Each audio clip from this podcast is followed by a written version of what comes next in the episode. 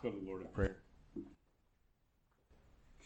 Father God, we thank you this praise you that we could gather together in your name as believers in your Son, proclaimers of your gospel, those who believe that you have sent your Son to redeem sinners, sent your Son to die a bloody death, suffering your wrath on the cross, having been raised the third day, and now sitting on your throne at your right hand.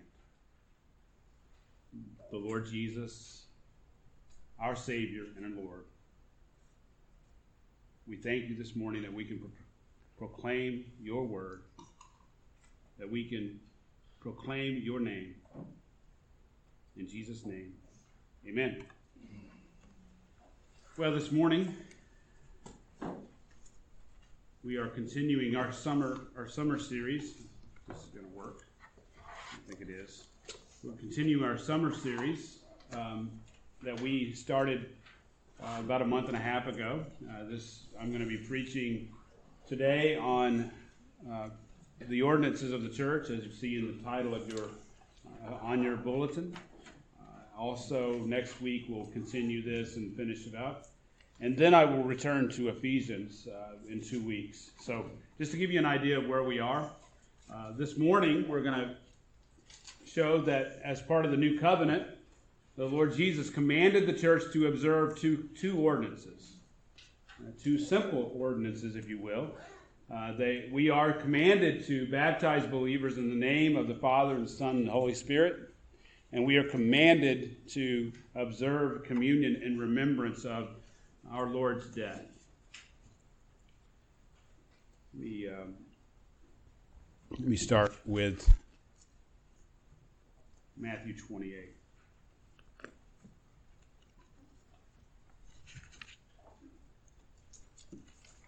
You can turn to Matthew 28, verse 16. But the eleven disciples proceeded to Galilee to the mountain which Jesus had designated. When they saw him, they worshiped him, but some were doubtful. And Jesus came up and spoke to them, saying, All authority has been given to me in heaven and on earth. Go, therefore, and make disciples of all the nations, baptizing them in the name of the Father and the Son and the Holy Spirit teaching them to observe all that I commanded you, and lo, I am with you always, even to the end of the age. Well, the highly anticipated descent to the moon's dusty surface had been harrowing for the two astronauts, Buzz Aldrin and Neil Armstrong. The Eagle was four minutes into its landing sequence when Armstrong uttered the words, program alarm. Now, most people heard that, that were listening, and they didn't know exactly what he was saying, but the frozen display on the computer read 1202. NASA, as you might, have, might expect, had tested and retested every conceivable malfunction save this one. Flight controllers in Houston scanned their notes trying to figure out the problem, but time was running out. Uh, Eugene Kranz later explained of this moment. We would either land on the moon, we would, or we would crash attempting to land, or we would abort. The final two outcomes were not good. The 1202 alarm it displayed was an error code signifying that the computer was overloaded. If it rebooted, mission rules said that they had to, it called for an immediate abort. Therefore, Armstrong, Neil Armstrong, took over control of the lunar mo- module, and, and yet they faced another problem. He was flying manually, and, but through all the chaos, they began to realize that they were landing long or downrange of their targets. As the lunar module neared the surface, the astronauts were greeted with a vast uh, crater field that had truck-sized craters, or, uh, craters and boulders course, this collection of boulders would have crushed the module if they'd have landed there and its precious human cargo, bringing to, the, to an end the, uh, the America's uh, wanting to, to land on the moon safely, that is. So, flying manually and running low on fuel, Armstrong leveled off and searched for a smooth spot, and he found he found one with about 60 seconds of fuel left. And he skillfully landed the, the ship with almost no fuel left on board. Then Armstrong uttered these famous words. He said this Houston, tranquility base here, the eagle has landed. Famous words indeed. Most of you, I'm sure, have heard those words, but not the most famous words ever uttered. Just a few hours later, Armstrong said this as he stepped off of the, the ladder of the lunar module onto the lunar surface. He said this One small step for a man, and one giant leap for mankind. Now, you might have heard that actually, if you hear the recording of that, he said one small step for man, one giant leap for mankind. Now, I think that actually he did have, uh, he did say a man, uh, just to give a little, little uh, Uh, encouragement to him. Actually, he's passed away a few years ago. The, these are, let me just say this, these are more famous words, but I don't believe they're the most famous words ever uttered. Just a few years earlier, in December 1968, the Apollo 8 had orbited the moon 10 times. And broadcasting on Christmas Eve, they watched the earth rise, and as they did, as they read these famous words, which I believe are the most famous words ever uttered. In the beginning, God created the heavens and the earth. They actually read the first 10 verses of Genesis as they orbited the moon. Sadly, atheist activist Madalyn Murray O'Hair sued NASA claiming a violation of church and state because they had read this, these verses of Genesis. Now, the case was dismissed, the, but the damage was done. Just after the moon landing, astronaut and elder Buzz Aldrin pulled wine, wafers, and a small cup from his personal pack. Aldrin was an elder at Webster Presbyterian Church in Houston. And he poured the wine, and after inviting NASA Control Center to join him, he quoted the following words from John 15. He said this I am the vine, you are the branches. Whoever remains in me and I in him will bear much fruit, for you can do nothing without me. Then he partook in communion. Later he stated this He said, I poured the wine into the chalice our church had given me. In the one sixth gravity of the moon, the wine curled slowly and gracefully up the side of the cup. It was interesting to think that the very first liquid ever poured on the moon and the first food eaten there were communion elements. After the elements, Aldrin says he sensed especially strongly my unity with our church back home and with the church everywhere. Now, as you might imagine, this would have been one of the most famous communion services ever, but it was kept secret by NASA because of O'Hair's previous lawsuit. Later, Aldrin said this of his plan I wondered if it might be possible to take communion on the moon, symbolizing the thought that God was revealing himself there too, as man reached out into the universe. But it is Aldrin's words describing the sense of unity with the church that are especially poignant. You see, the, the Lord has given his church two public ordinances two public ordinances to proclaim our remembrance of him and our allegiance to him. He's given us baptism and communion. You see, both ordinances, like Aldrin said, he mentioned that it, he felt a unity with the church. Both ordinance or ordinances unify the church around the proclamation of Jesus Christ and Jesus Christ and his gospel. Both ordinances were directly given to the church by the Lord Jesus. Now, I can believe I believe that we can say it even stronger. And you have this in your bulletin. But as part of the new covenant, the Lord Jesus commanded his church to observe these two ordinances. Now, today and next week, we're going to look at both so we can better understand what the Bible teaches about each one. Here at GBC, here at Grace Bible Church, we teach that and firmly believe that these two ordinances have been committed to the local church. And we are committed to both ordinances in obedience to our Lord Jesus. Specifically, we believe that Christian baptism by immersion is the solemn and beautiful testimony of a believer showing forth his faith in the crucified, buried, and risen Savior and his union with him in death to sin and resurrection to new life. We believe that baptism is also a sign of fellowship and identification with the visible body of Christ. We also teach that the Lord's Supper is the commemoration and proclamation of our Lord's death until he comes. You see, we believe that the Bible teaches both. And, and as such, we are committed to doing both as a church. Now, you might be asking yourself why it would take time to teach about these ordinances. Last week, uh, one of you, one of you wistfully came to me and asked when we're going to return to, to Ephesians. And believe me, I appreciate that question, and I'm ready to return to this to our study in Ephesians. But I feel strongly, I feel strongly that we should take the time in the early development of this church to teach concerning the foundations of the church so that we are all on the same page. And I believe that we uh, that our Lord has commanded us to baptize believers and to observe communions, communion that is. And I believe and I've seen much confusion about these topics. So I want to make sure and I feel like it was it is worthwhile that we take the next two Sundays and teach concerning both. It's my sincere hope then that we can refer people back to these sermons if they need to understand or ask what we believe about both.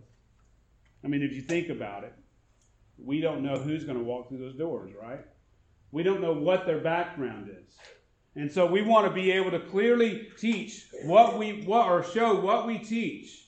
And I want to have uh, this as a resource so that we can uh, refer them back to it. So let's jump right in and look at the first ordinance. We are commanded to baptize believers in the name of the Father, the Son, and the Holy Spirit.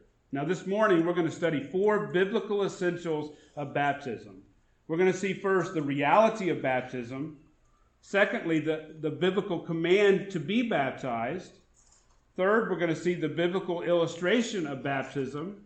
And fourth, we're going to see the, the biblical necessity to respond to the gospel in repentance and faith, followed by baptism. First, let's look at the reality of baptism. The term baptism d- derives from the Greek word to baptize, baptizo. The related word washing or baptizing, uh, baptismos, refers to the act of actually dipping or immersing an object in water as part of a purification ritual. When used literally, the term refers to the actions like dipping, uh, the dipping of fabric into dye or the immersion, a complete immersion of a person in water. Therefore, as we have stated, we believe that the proper mode of baptism is immersion in water. We, we believe that, uh, that, that you actually dip somebody into the water and bring them out. We completely immerse. This immersion then serves as a, as a symbol of one's burial resurrect, and resurrection, signifying the spiritual reality that, reality that believers have died to sin and have been raised to newness of life in Christ Jesus. Now, this word can be used figuratively to emphasize the close identity and solidarity between two people. In, in 1 Corinthians 10.2, Paul wrote that their forefathers, the, the, the, the people he was writing to, their forefathers, the Israelites, were baptized into Moses. In other words, they were so closely identified with Moses that they were immersed in him. They became synonymous with one another. The New Testament teaches that all believers, if you are a believer in Christ, all believers in, in Christ have been immersed into Christ Jesus at conversion.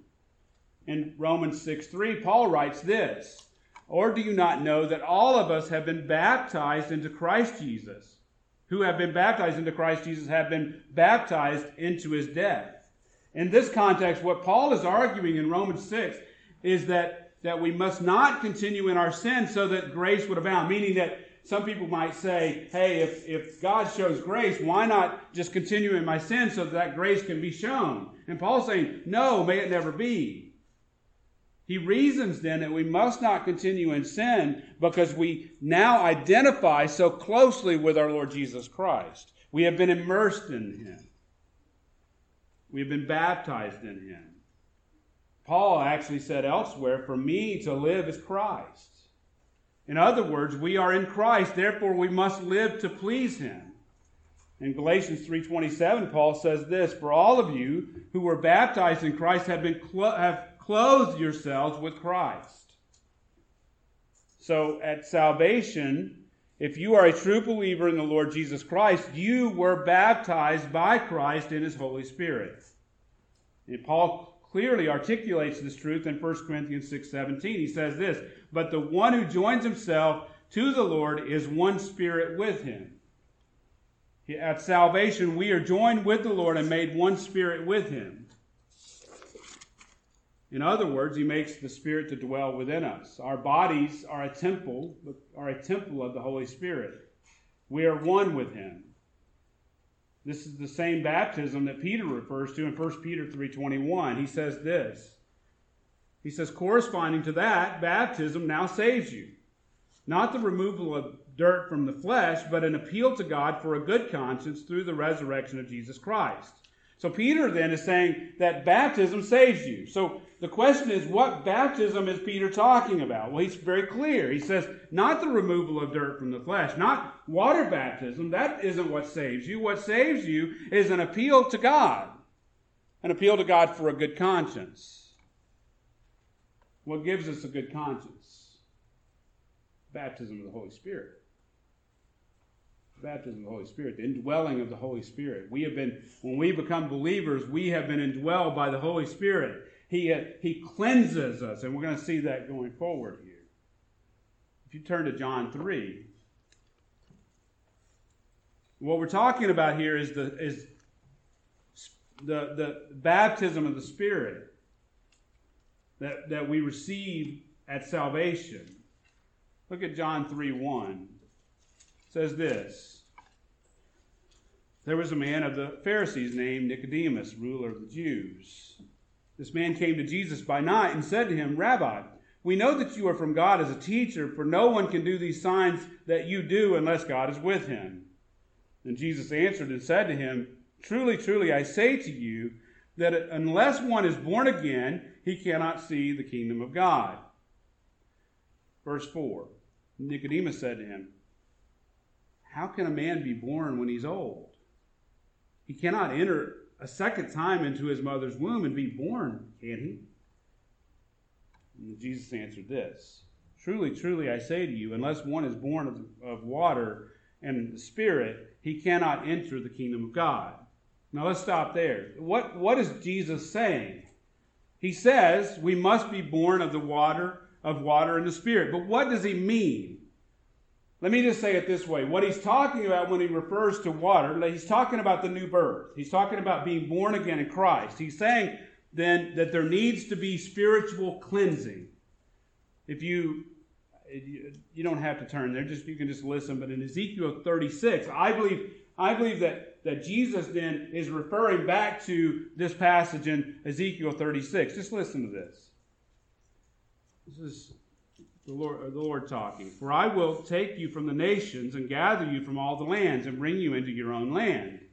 And he says this in verse 25 Then I will sprinkle clean water on you, and you will be clean. And I will cleanse you from all your filthiness and from all your idols. Moreover, I will give you a new heart and a new spirit within you, and I will remove the heart of stone from your flesh and give you a heart of flesh. So I, what, what Jesus then clearly is referring to is this, is this cleansing that Ezekiel, or, or the Lord is referring to in Ezekiel. So he's referring to then the requirement that it's salvation that a man's soul, a, a person's soul, must be cleansed. And this cleansing then, this cleansing must be accomplished by the Holy Spirit when God saves us. Jesus goes on to say in verse 6, he goes on to say, That which is born of the flesh is flesh, and that which is born of the Spirit is spirit. Do not be amazed that I said to you that you must be born again. The wind blows where it wishes, and you hear the sound of it, but do not know where it comes from or where and where it is going. So, so is everyone who is born of the Spirit. Clearly, then, uh, what he, what it, what Jesus is saying, what Jesus is saying to Nicodemus is that we uh, must be born of the Spirit, and that salvation, that the Holy Spirit comes and dwells within us. The Holy Spirit indwells us and cleanses us, and He sanctifies us, and He sets us apart for Himself. We might refer to as the baptism of the Holy Spirit. In Ephesians 1.13, we're actually going to be there in a couple of weeks, he says, Paul says this, in him, you also, after listening to the message of truth, the gospel of your salvation, having also believed. Let me stop there. If you listen to the progression here, uh, what he's saying is, is that you have heard the message of truth, which is the gospel. You have been saved having believed in the message. Then Christ does something incredibly miraculous. He seals you with his Holy Spirit. Seals you. Just listen to the text. At salvation, you were sealed in him with the Holy Spirit of promise.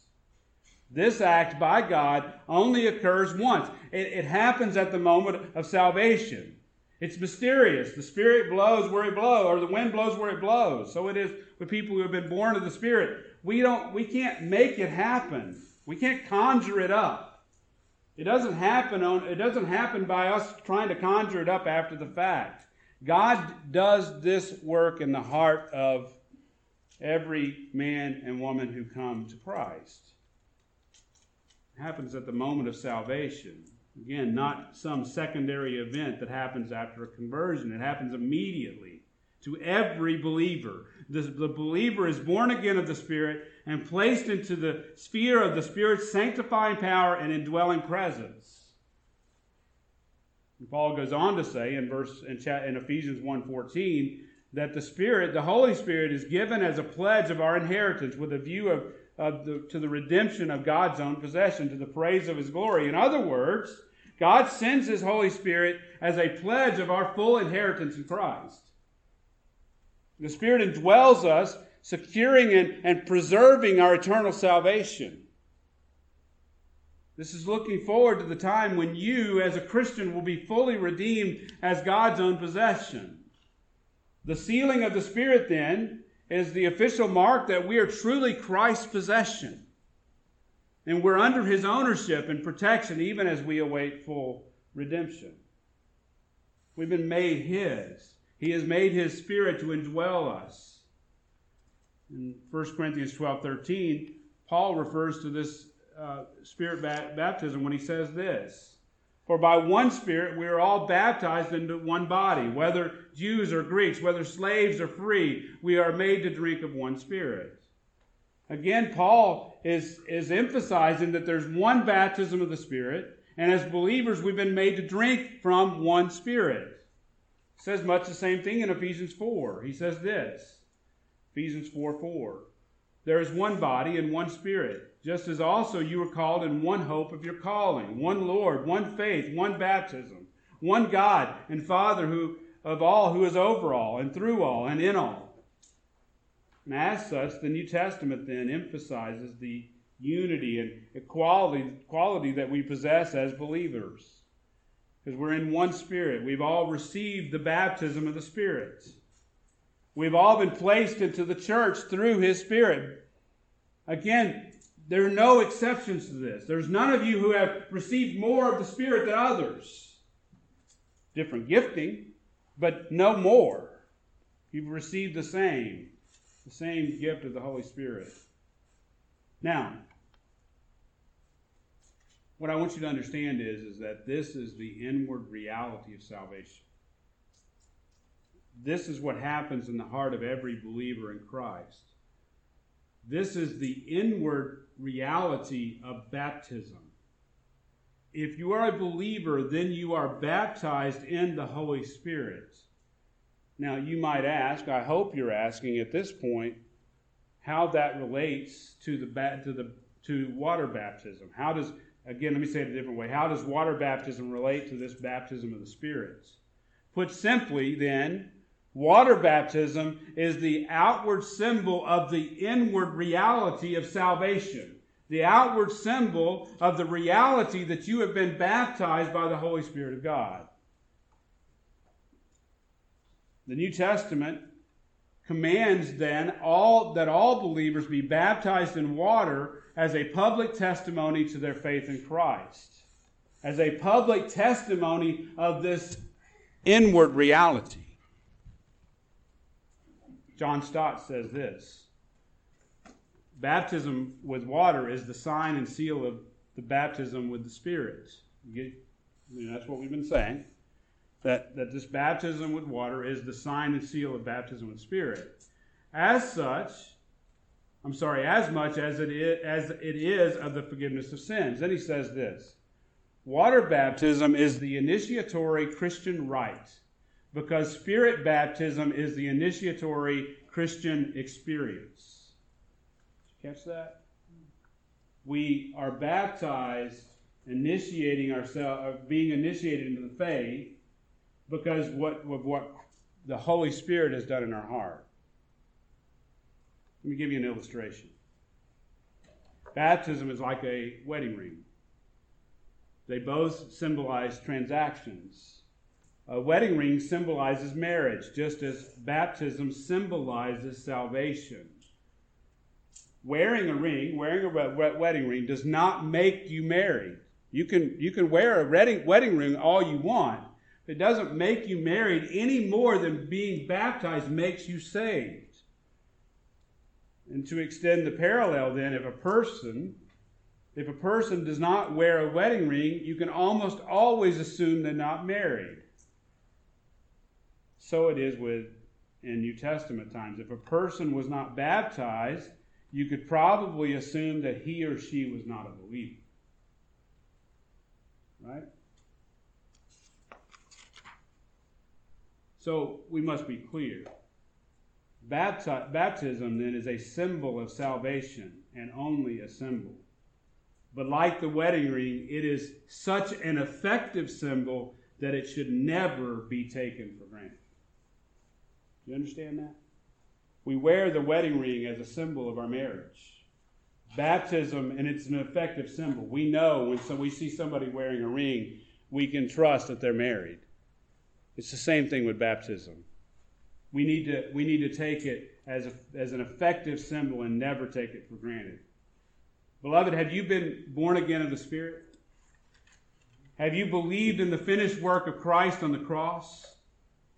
Jesus states in John 3:16, "For God so loved the world that he gave his only begotten son, that whoever believes in him shall not per- perish but have eternal life."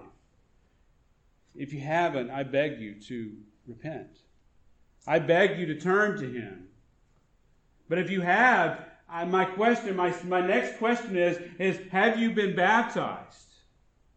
Publicly proclaiming that you've been saved. This brings us to our second biblical essential of baptism the biblical command to be baptized. In the New Testament Gospels, John baptized, John the Baptist baptized people to symbolize a turning away of sin and turning to God. In Matthew 3 5, you can turn there if you would like.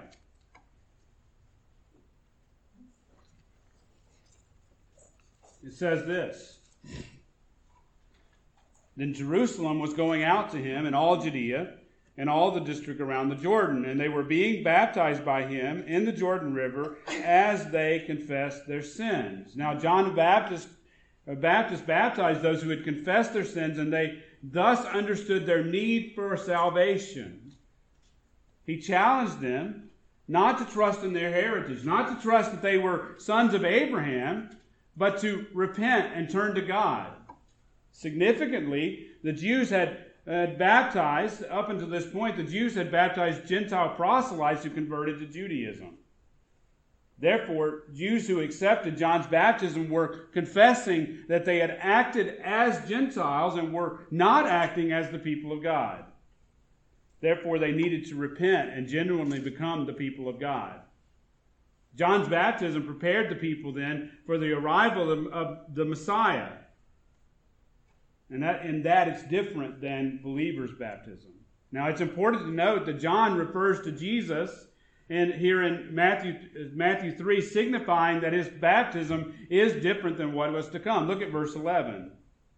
He says this As for me, I baptize you with water for repentance, but he who is coming after me is mightier than I, and I am not fit to remove his sandals. He will baptize you with the Holy Spirit and fire. Now, here, John prophesied that Jesus, the, the one who was to come, would baptize many in the Holy Spirit. And that he would come and he would baptize unbelievers in the fire of judgment.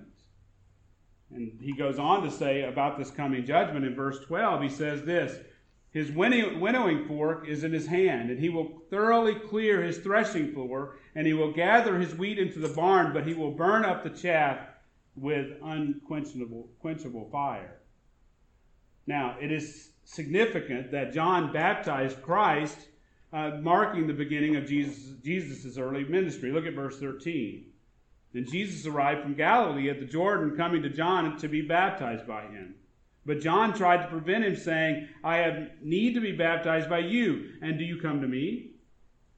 But Jesus answering, answer, answering him said to him, permitted at this time, for in this way it is fitting for us to fulfill all righteousness. Then he permitted him. So Jesus, who was not sinful, was, was not sinful. Therefore, Jesus, who was not sinful, was baptized by John. But we know that John, Jesus wasn't sinful, so that couldn't signify his repentance. So, what Jesus is referring to here is that he's referring to the righteousness required for believers to enter the kingdom of heaven.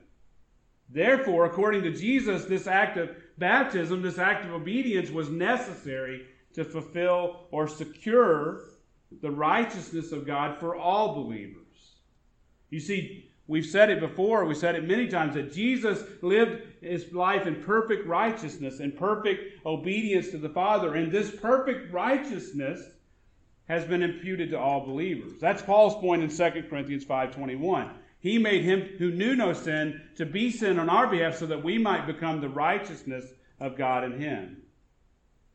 Jesus lived in perfect righteousness to God, and he was baptized by John to fulfill this righteousness or this requirement. In Matthew 3:16 it says this: after being baptized, Jesus came up immediately from the water, and behold, the heavens were opened, and he saw the Spirit of God descending as a dove and lighting on him. And behold, a voice out of the heavens said, This is my beloved Son, in whom I am well pleased. So we clearly see here at the baptism of Jesus the involvement of the Father, the Son, and the Holy Spirit. And it's important for us to understand that the Father declares that Jesus is his Son and that he is well pleased with his obedience. You see, Jesus' baptism then signified the beginning of Jesus' public ministry. It was, Jesus, it was the public proclamation that his public ministry had begun. Now, in much the same way, then, water baptism signifies and is a public proclamation that we have been born again of the Spirit.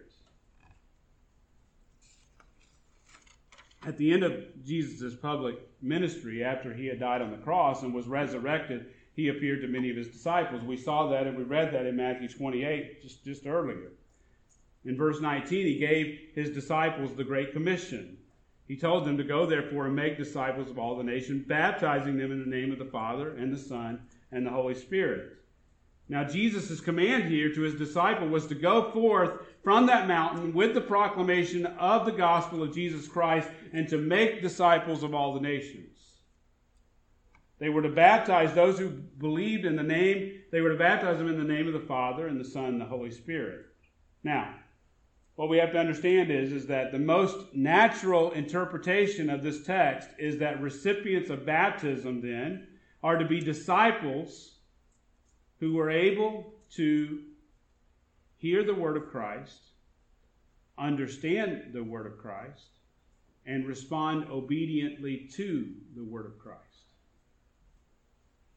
This means, then, that baptism is for those who have repented and turned to Christ. Again, it's a it's an outward sign of an inward reality. This means that that baptism is not meant for infants or young children, but for those who have responded to the gospel and saving faith.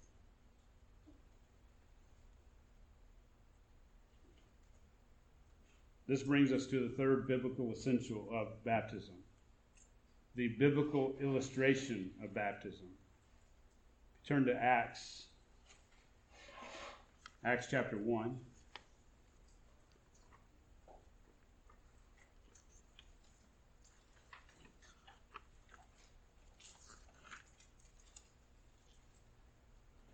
in chapter 1 just before jesus' ascension to the father jesus essentially essentially that is re- repeated the command of matthew 28 by telling his disciples he says this in verse 8 you shall be my witnesses both in jerusalem and in judea and in samaria and to even to the remotest part of the earth. In other words you are to take my gospel to the ends of the earth. You're to be my witnesses to the ends of the earth. Doing what? Matthew 28, baptizing, making disciples, baptizing them in the name of the Father, the Son, and the Holy Spirit. Now, in Acts chapter 2,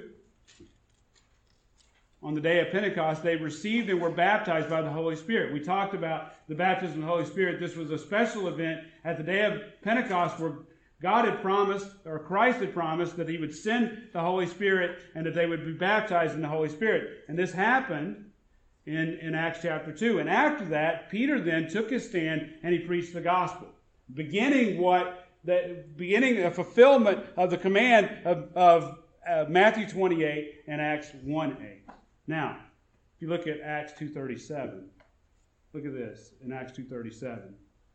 Now, when they heard this, so Peter had preached, and he had preached that the one whom they had crucified was, was this Jesus, and he was both Lord and Christ. He was the Messiah, and they had crucified him. And when they heard this, they were pierced to the heart and said to Peter and the rest of the apostles, Brethren, what shall we do? What's a, that's a great question. Once we come to the knowledge of our sin, understanding of our sin, our next question should be, What shall we do? Peter said to them, Repent and each of you be baptized in the name of Jesus Christ for the forgiveness of your sins, and you will receive what? The gift of the Holy Spirit. We see then that we see here then the fruit of Jesus' command to be baptized in the name of the Father and the Son and the Holy Spirit. See, uh, uh, Peter was standing in Jerusalem. The Acts 1 8, he would, they would be witnesses for Christ in Jerusalem and beyond, to the remotest parts of the earth. We see the fruit of these commands. And Peter then commanded them to repent of their sins and what? Be baptized. Now, there are some who would mistakenly say then that baptism produces salvation. It's called baptism, baptismal regeneration. It makes, it makes baptism a work that we have to we have to be baptized in order to be saved. There are some who teach this. This, te- this teaching, though, is contrary to the rest of Scripture that we are saved solely on the basis of faith, not by our works, include, including baptism. The Apostle Paul writes in Galatians 2.16, We are not justified by the works of the law, but through faith in Christ Jesus. Therefore, water baptism then is a fruit of salvation. It's a fruit of salvation. It's what we should want to do. It should be our desire to be baptized after we come to know the Lord Jesus. Hence, we must remember, or here we must remember, that is, that Peter is speaking to a predominantly Jewish audience. They, what we have to understand is they risk public ridicule and rejection for publicly identifying with Christ. So when they were baptized in his name, it was dangerous business for them. So here's what Peter understood when he said this. He understood this that only true believers would proclaim, publicly proclaim by being baptized, they, only true believers would do this, right? because they, they risked losing so much by doing so. In other words, there weren't any closet Christians. I think that's important for us to, to, to grasp. Especially if you're sitting here today and you claim to be a Christian and you haven't been baptized. Now, also, grammatically, the word translated for, he says, he says in, in Acts 2, um, Acts 2.38, repent and each of you be baptized in the name of Jesus, uh, name of Jesus Christ for the forgiveness of your sins. That word translated for can also be translated because of. An example of this very same meaning is found in Matthew 12 41, where Jesus tells his listeners that the Ninevites repented because of Jonah's preaching. Therefore, therefore, Peter was telling his listeners to be baptized because of the forgiveness of their sins. Again, that fits perfectly with the idea that I'm saved, that I've, I've become saved, and the Holy Spirit comes and indwells in me, and He cleanses me, and I respond by being baptized. I respond by being baptized. Beloved, if you have been if you have believed in the Lord Jesus, you are called to be baptized because of the cleansing of the Holy Spirit, because of the forgiveness of your sins. Fourth, fourth, the biblical necessity to respond to the gospel in repentance and faith followed by baptism. Look at Acts chapter 8. Look at verse 26.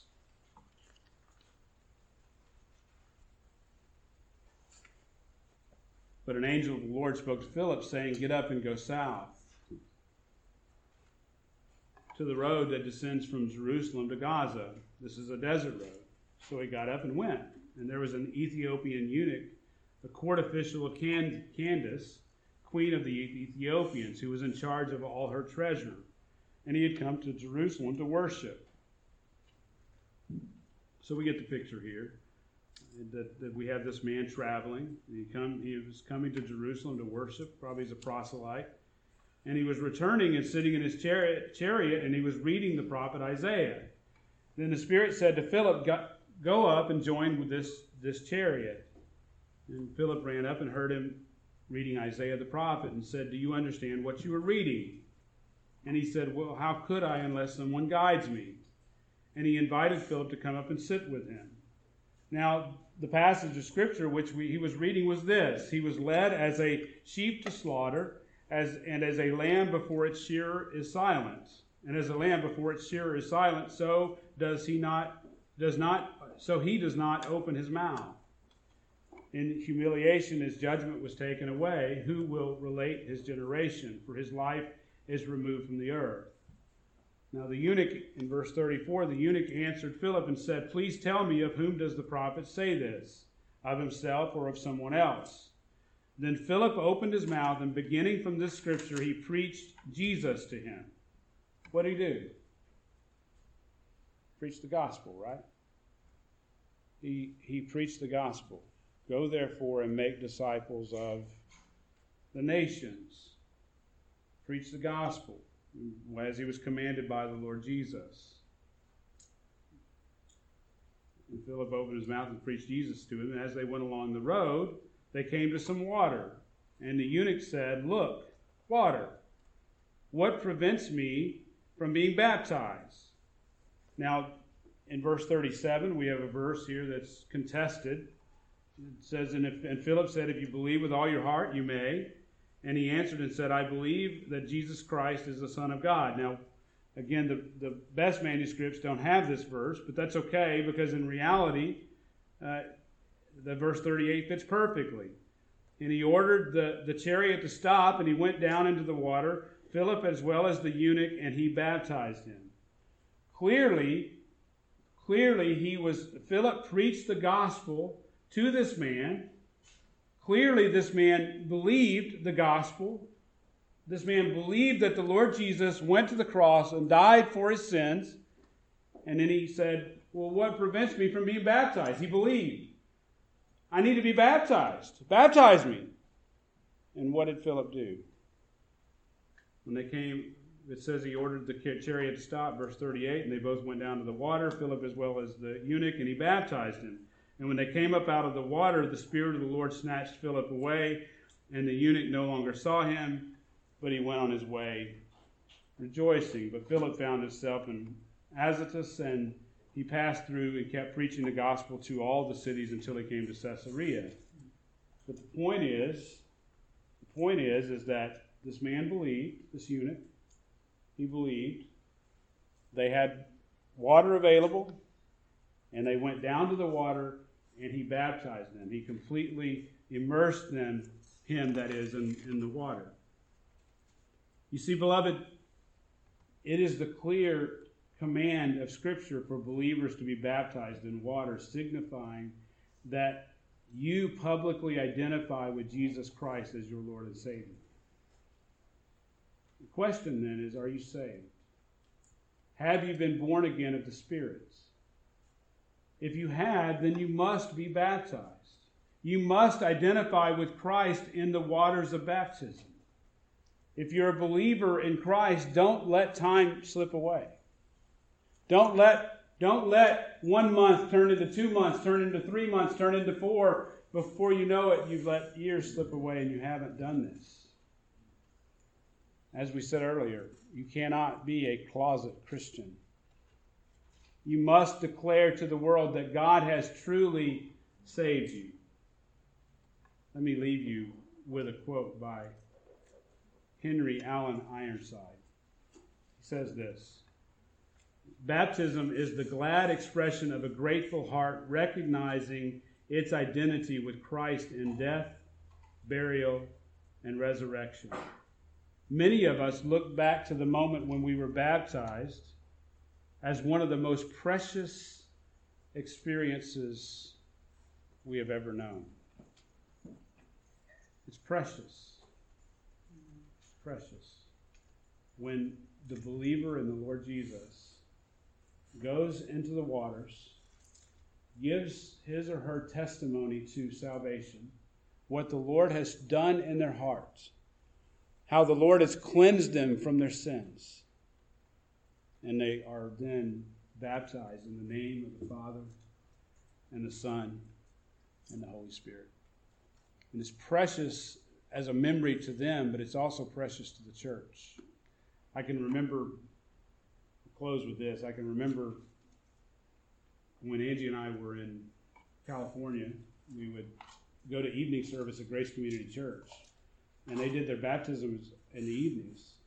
And it was the most precious time because they would have, you know, three, four, five people lined up to do it to do baptisms. And and each of those people would go into the waters of baptism, and what would they do?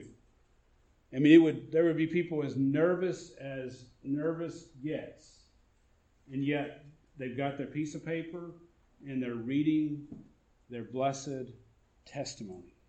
And some of these people, beloved, were saved out of some just amazing depths, just incredible things that they had done in their lives, and they were testifying to the church and to the world what Christ had done in their hearts. What a precious time that was. Precious time that was. If you're sitting here today and you have not been baptized, and you have had Christ has cleansed your heart, you've been baptized in the Holy Spirit, you've been sealed in the Holy Spirit, don't withhold that memory from yourself and don't withhold that blessing from the church. Be baptized. Be baptized. Be obedient. Let's pray. Heavenly Father, we thank you this morning. Lord, I praise you that we praise you that we have this testimony. This testimony of salvation.